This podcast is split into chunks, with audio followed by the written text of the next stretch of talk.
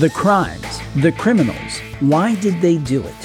Who got hurt? Did they meet justice or commit the perfect crime? You'll find all the clues at Jim Harold's Crime Scene.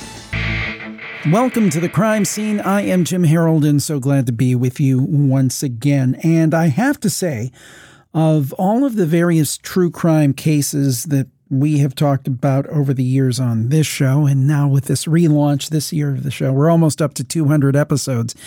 But my goodness, um, there's rarely a case that is disturbing as the one we're going to talk about today. And that's the case of the real life killer clown inside the mind of John Wayne Gacy. And our guest is the author of the new book, Inside the Mind of John Wayne Gacy, The Real Life Killer Clown.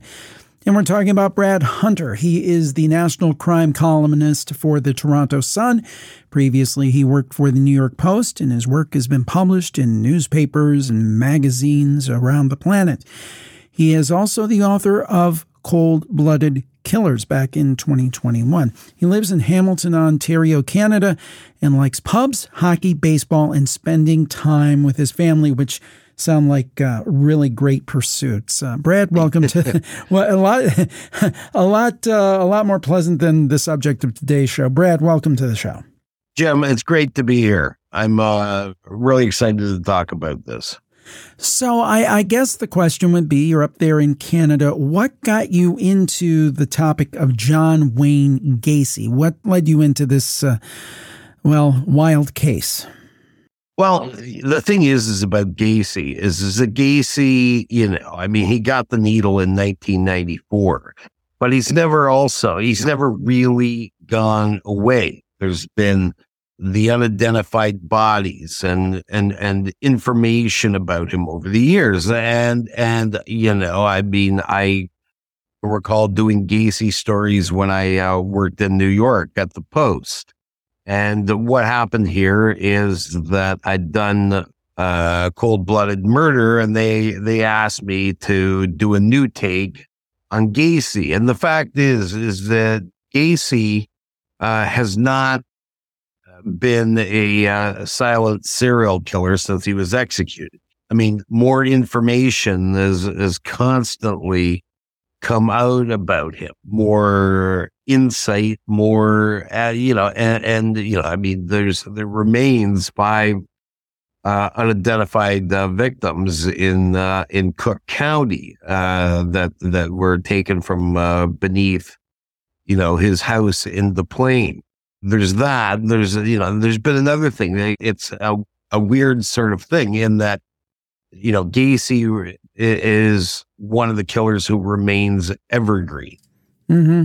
Like a Dahmer or somebody like that. That's right. Uh, now, let me ask you this. Let's, uh, first of all, I want to say, obviously, if you're listening to this show, if you don't know, you should know this is not for kids. This is grown up material, very disturbing material. Uh, so we want to get that out of the way. Now, there may be younger people listening who weren't around when Gacy committed his crime, so they kind of know the name uh, and, and, so forth. But if you can give us just a basic uh, few sentences about who Gacy was and his significance. Sure. Uh, Gacy was a uh, uh, suburban contractor in Chicago, and he was quite successful. He was involved with the Democratic Party. He was a local uh, chairman. He and in his uh, spare time, he would dress as a clown for various neighborhood functions and to go see, you know, children in the, the sick kids hospital in Chicago and things like that. Now, what happened was, is that Gacy had been, you know, and I, obviously I'm coaching these terms, but Gacy had been a very successful serial killer he wasn't caught for a very long time. And it was his own, you know, sort of hubris that did him in. And uh, his last victim, like there was, you know, half a dozen people that saw him leave this drugstore in suburban Des Plaines with the victim. And the victim, of course, turns up in the Des Plaines River. Uh, he was not one of the ones buried underneath the house, but you know, this was a different sort of thing. And it was a different sort of victim, to be, you know, quite frank. This kid played football, good marks, had a job, uh, doesn't diminish the other victims. And it really raised the red flags. And then a whole bunch of things came together extremely quickly. And what you had was a house of horrors and headlines that captivated the years. So one thing that I think one of the most sinister things, I mean, obviously the, the most sinister thing is murdering tens of people and torturing and raping them before you murder them. I, I just unspeakable evil, unspeakable horror. But to the outside world, he must have appeared as before all this came to light as a good guy. Yeah, his his neighbors loved him he would hold parties, even though they noted the the uh, the, the foul stench coming from his house whenever they were inside there. But he, you know, he was uh, a hail hearty, good fellow, well met. That had been his modus operandi from him being, you know, younger. He he had been involved with the Jaycees and uh, he was a big wheel with them, you know, with the service clubs and that sort of thing. And, you know, people knew him through that way. And he owned, he managed his father in law's Kentucky Fried Chicken franchises in Waterloo, Iowa. And so he was a guy who came off as gregarious, if not a little boastful, very kind, would do things for his neighbors, and no one had a problem with him. He it wasn't like, oh yeah, I always knew he was a creep, and that shocked a lot of people who knew him. His horrendous double life. Now, he was married twice, right? That's right. So, did his wives have any idea was what was going on? Because one would think that they would have to have some clue. Well, the first wife, Marilyn, she uh, obviously the party came down for Gacy in Waterloo, Iowa in 1969, and he, you know, he was jailed for uh, sexual assault for uh, you know with with young boys with two or three victims, and that ended the marriage. I mean, she for whatever reason she believed that he was guilty. So he meets another woman, Carol. Uh, can't remember her last name, but uh, in the early seventies. Now she was a, a high school friend of his sister and he knew her in high school and whatnot. And, and, you know, she had a couple daughters. She was a single mom, recently divorced, and she meets Gacy and they, you know, begin a relationship. And she, you know, she moves into uh, his house in suburban Chicago with the two girls and with her two girls and whatnot. And the girls, you know, to this day, as far as I know, despite the heinous crimes, considered D- Gacy to be their uh, to be their dad, and uh, you know he was very kind to them, and he was an attentive husband.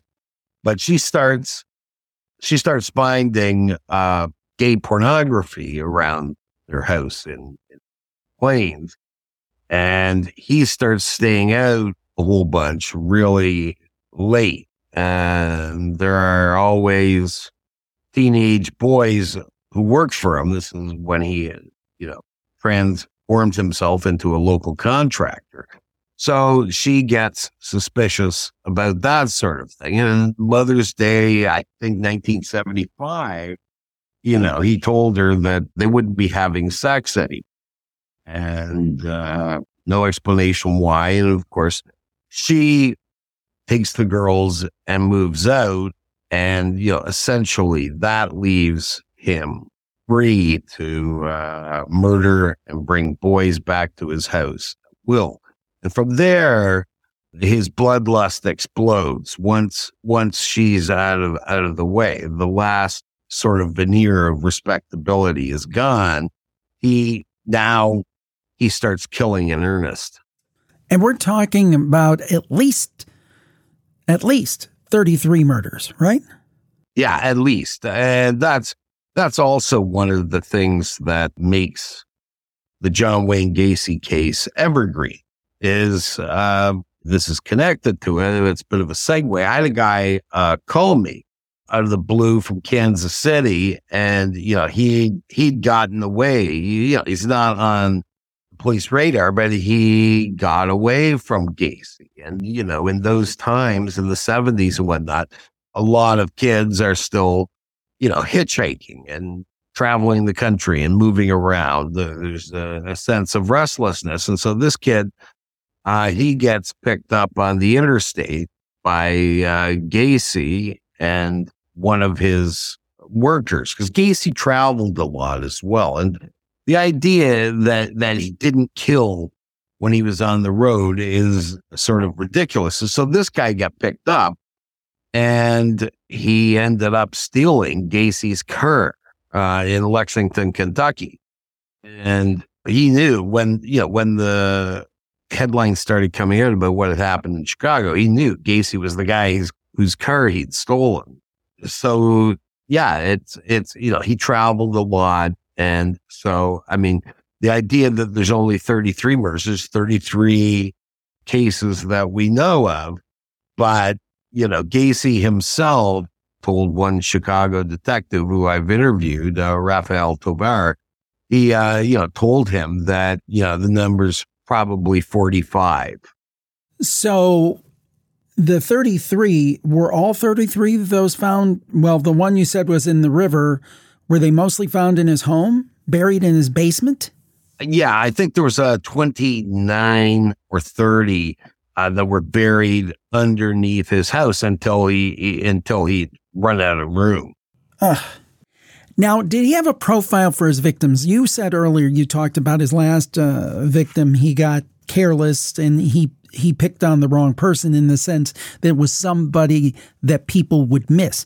And it seemed like he focused a lot on what I guess you could term, unfortunately, invisible victims in the sense that runaways, their people have lost contact with their families, nobody's going to go looking for them. So it seems like he almost had this method where he tried to seek people out. And I'm reminded here in I'm in the Cleveland, Ohio area. Anthony Sowell was a serial killer here in the Cleveland area about a decade ago, I think. And he would pick on prostitutes and drug addicts, I believe. Now, I hope that that's correct, but that's my recollection. And by doing so, you pick on people who society wrongly would not miss you know and it's it's very sad for those people because somehow they're considered less than which they shouldn't be of course. But was that a part of gacy's methodology? Well yeah. And i mean part of the thing is is criminal academics that would refer to those people as the missing missing.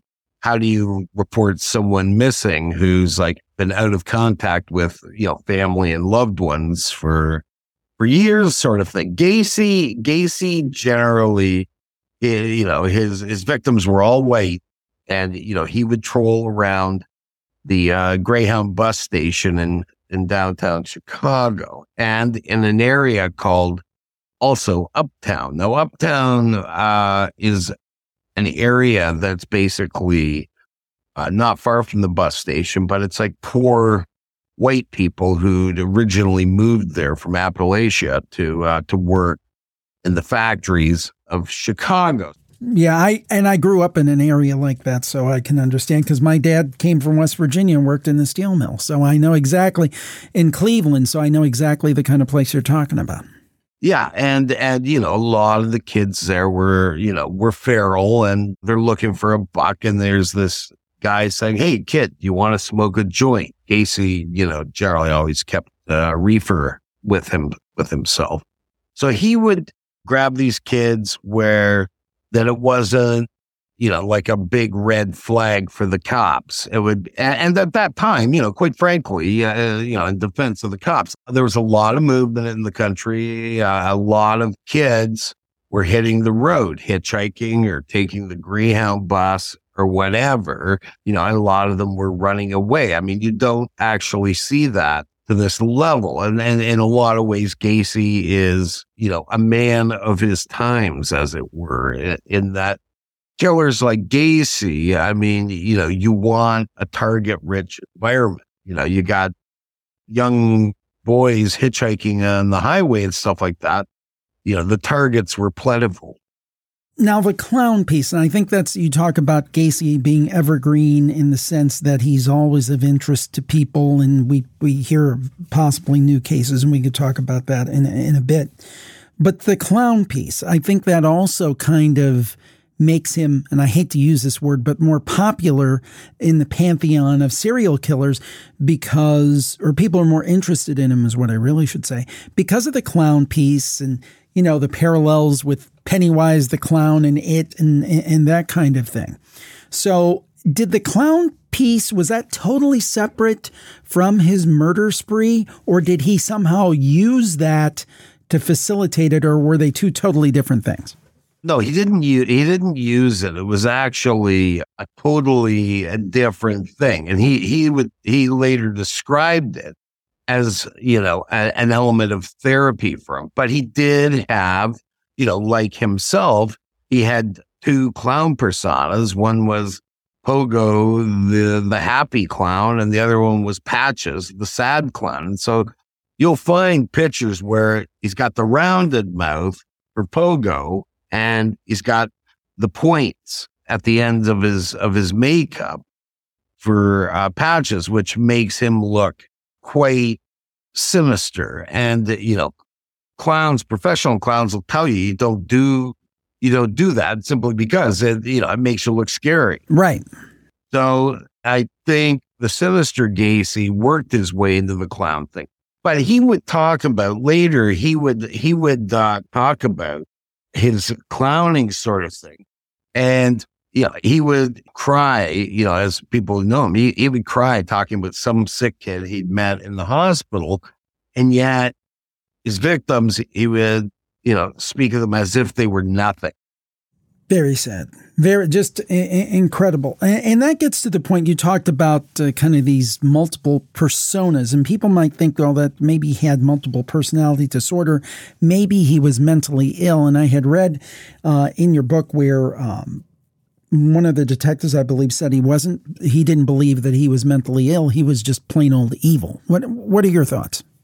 I tend to, I mean, in these sorts of situations with someone like Gacy, it's always how did they get there? Well, I don't think John Wayne Gacy was born evil. He, he grew up in an extremely abusive uh, home. His father was a World War One veteran and a drunk. And the reason he was named John Wayne Gacy was named John Wayne was because his father, you know, admired John Wayne, the actor, and saw him as the uh, pinnacle of American uh, manliness, sort of thing. So, but you got a kid who likes to bake, who likes to sew.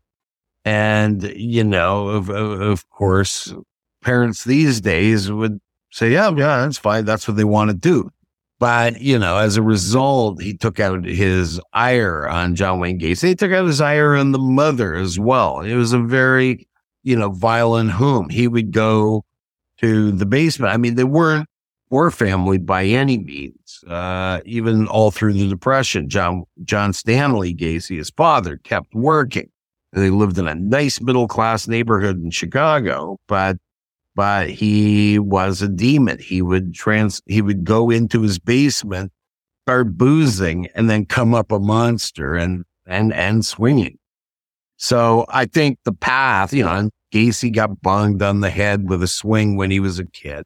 But I think the path to that level of evil isn't isn't particularly a straight one. It's it's it's one that this happens or that happens. I mean, you know, you turn left on the road or you turn right, and and, and that's you know that's how how we we see it every day. Jim is fate, you know, fate sort of playing a hand. Well, if I hadn't have turned right, if I turned left, I'd be dead you know, but but and and I think it's those factors, you know, building up uh that lead him to, you know, the evil he, he committed. And, and, you know, I think that he was repressed as well. So, you know, you throw all these things in and, you know, you have a very turbulent person.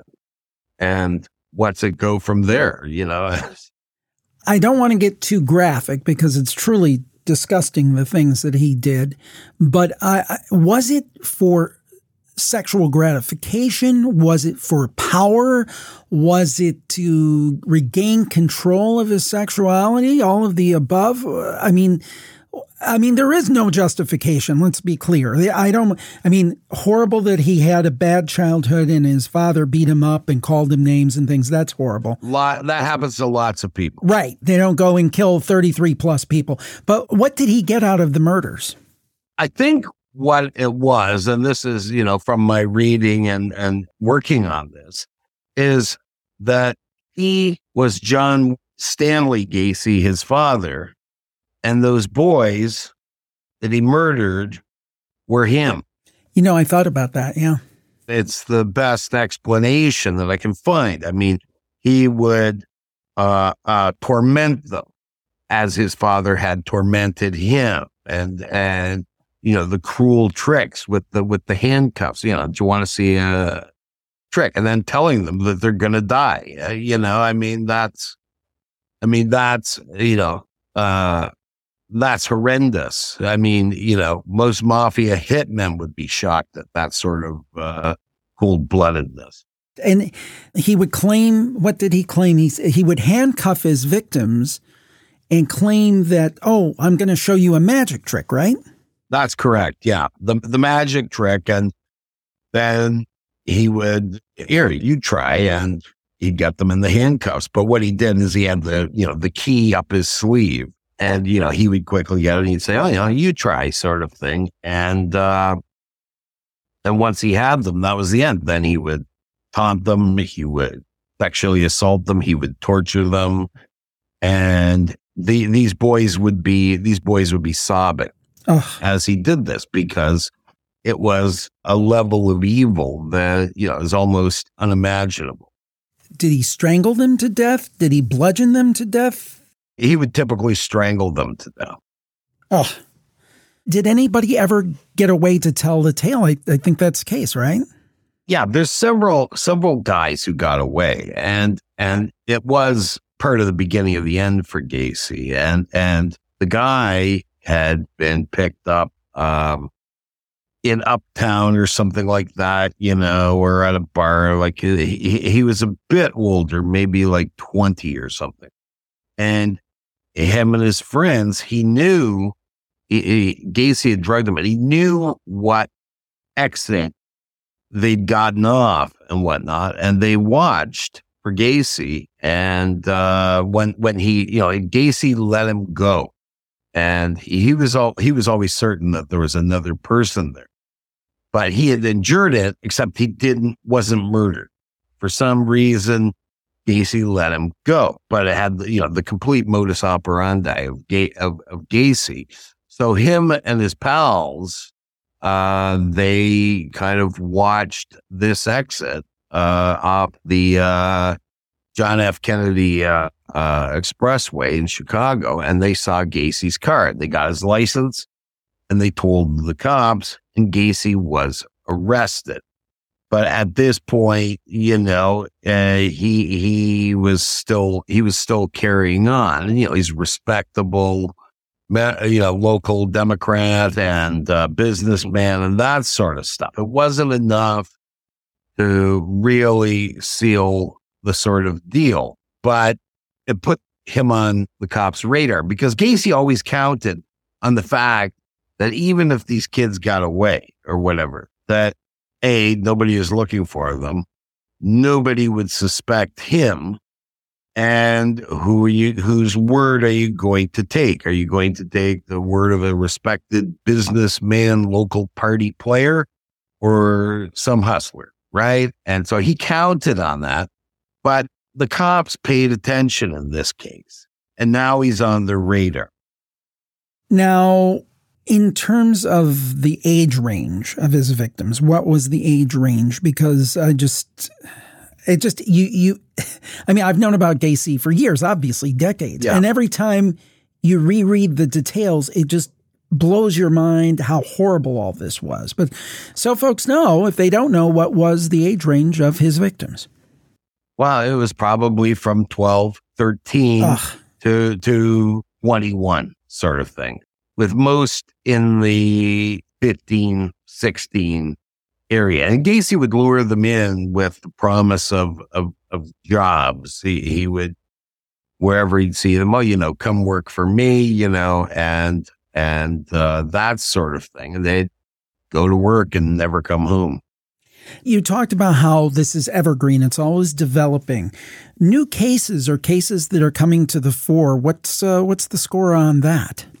Well, I think I mean it, it's it's interesting. The the, the uh, Cook County Sheriff still has one detective working on it, and oddly enough, I mean that's you know that's his his thing. Well, good good for them. Good for them, by the way, because I think of these people who are lost to time and nobody ever knows what happened to them, their family, and so forth. Good for them. Yeah, no, ab- and absolutely, and and you know they do deserve a, a huge amount of credit for that. I think also the interesting thing is, is they've also cleared up like ten or fifteen other cold cases that have nothing to do with Gacy as they've been going through this, and they're still trying to identify. There's still five kids that have not been uh, identified. And, you know, they're, they're also, I think, in contact with a lot of people, uh, other detectives around the United States of where Gacy might have been or, you know, uh, a, a John Doe that, that's been long buried. So they're, they're, they're continually working on that. And the, I mean, the other interesting aspect that has come up, uh, that, that I found quite fascinating was uh, Gacy's connections to a guy named uh, John David Norman, who was would have been, you know, considered maybe the worst pedophile in the United States. He uh, was a guy who ran a nationwide. I don't want to call it an escort service. Trafficking. Trafficking. Yeah, he was a sex. He was a sex trafficker of of young boys for well heeled pedophiles. Now, he was in Chicago at the same time as Gacy and his his lieutenant in his you know horrendous schemes was a guy named Philip Paske. Now Philip Paske worked for Gacy, so there's the connection between them. But Norman also was connected and provided boys to uh, Dean the Candyman Corll, the serial, uh, the Houston serial killer who racked up, you know, around a couple dozen uh, victims as well. And, and that's been sort of, uh, you know, how much they're connected, how, I mean, it's certainly a tantalizing thought that, you know, uh, of these people being all connected. Could he have gotten away with it today with all of the for as long as he did, uh, with all of the DNA evidence and technology and all the cameras that are out there, closed circuit TV and all the different things, could he have done this today? No way. No way. Would have he killed?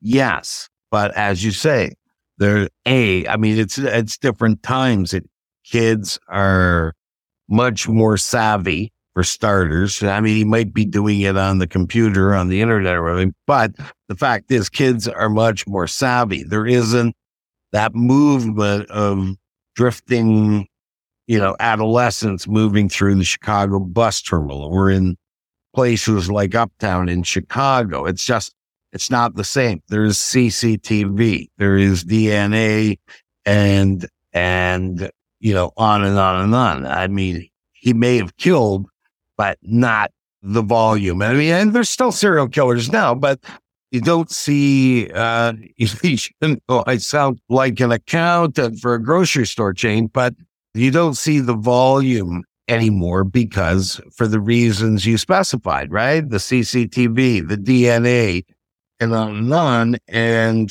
that puts them on ice generally fairly quick. And cops, cops have a better understanding of men like John Wayne Gacy now and and so it's easier to easier to catch. Well, thank goodness for that, because I was going to ask you, are there more Gacy's out there?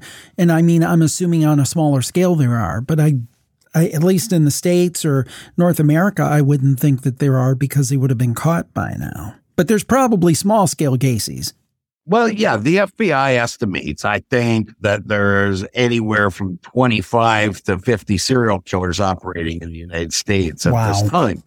But it's only generally only a matter of time before they before they get caught, you know, for the aforementioned reasons that, you know, they're just the, the they don't have the advantages they had in like 1977 or something. And I mean, it's, you know, it is a terrifying thing that there, there are people like that out, you know. I read in your book that uh, Gacy talked about his victims like an accountant, you know, very kind of, you know, well, f- 45 sounds like a good number, uh, he told one of the detectives. My, my question is this Did he maintain that feeling through the rest of his life before he was uh, put to death in 94, or, or did he show any signs of remorse whatsoever? There was no remorse for, uh, there was no remorse for, from John Wayne Gacy. They, they, from the moment he grabbed them off the streets, they were nothing. And from the minute they jabbed the needle in his arm, they were, uh, they were nothing. There was, there was no remorse. There was, I suppose, remorse about his life, remorse about getting caught, but there was no remorse for those boys. Very sad, and I could say that is a case certainly where I believe that the death penalty was 110% justified. Yeah, it's a you know the death penalty is very uh, a very difficult subject. Guys like John Wayne Gacy make it very. Yeah, yeah. It's it's funny. I was telling somebody, uh, you know, my feelings on the death penalty, and some people might think me harsh, but and, and unfortunately, there isn't there. You know, there's either guilty or not guilty. Uh, there's not guilty and really guilty because you know if there's a there's a, a case where it's an individual murder, you know, it could have gone either way. The jury was close, you know. I mean, they may be guilty, they may serve life in prison or whatever, but I would, wouldn't feel comfortable giving that person, No, you know, the death penalty. However, when you have somebody who's super extra guilty, like Gacy, who has multiple victims, you found DNA. Of course, they, I guess they didn't in this case because they weren't using DNA, but they would have had they. They found the bodies in his basement. It was, to me, I have no compunction about the death penalty in those particular cases whatsoever. no, none, and and that's that's the thing because there was no gray area for for John Wayne Gacy, right? The, the, and and I don't I don't have a problem executing someone like Gacy either. It's you know it's you know the death penalty. You know we don't have the death penalty in Canada. The last two people were executed in 1962, and yet consistently, you know, in in the intervening 60 years, you know, support for capital punishment remains at about 60%. Now, I think most people, Jim, you know, would would say the gun goes off at a liquor store heist, whatever, that, you know, that's a horrible, vile thing, but that's not on the on par with Gacy. Whereas Gacy, someone like Gacy is the reason, I mean, you know, it's revulsion for the crimes has to be demonstrated. And that's, you know, that's why there is the death penalty and why it stubbornly won't go away and probably may not ever go away is because, you know, what do you do with John Wayne Gacy? Uh, you know, particularly now you're seeing absolute mindless violence in the street that we never saw 30 years ago. And it's like a chip in, in somebody's DNA is, is missing. And, you know, and this is the thing is the death penalty, you know, support for the death penalty has been tempered over the last few years, but I can see it because of this, you know, going back up because nobody wants these people around. It's been a fascinating conversation. Our guest has been Brad Hunter. Uh, the book is Inside the Mind of John Wayne Gacy, the real life killer clown. Now, I'm looking at it here on Amazon, the US. It's got great ratings. Uh, I'm assuming they can get it at Amazon in all uh, countries and everywhere else uh, fine books are sold, I assume. Absolutely. Support us. Absolutely. And is there any place people should go if they wanted to follow your work, uh, your social media website, anything else you'd like to uh, tell the folks about? Sure. Uh, uh, you know, I can I can be found at uh, torontosun.com where I hang out most days. For your American audience, I write a lot about American crimes. Uh, I can be also found uh, at, at Hunter T.O. Sun on Twitter. Well, it's been a pleasure. I've really enjoyed our discussion, albeit about a very, very uh, sad topic that of uh, John Wayne Gacy, serial killer. Brad, thank you for joining us on the show today. Thank you so much for having me, Jim. Anytime you want to jabber about crime, I'm here. Excellent. And thank you for tuning in. We appreciate it. And as we always say, be careful out there. Bye bye, everybody.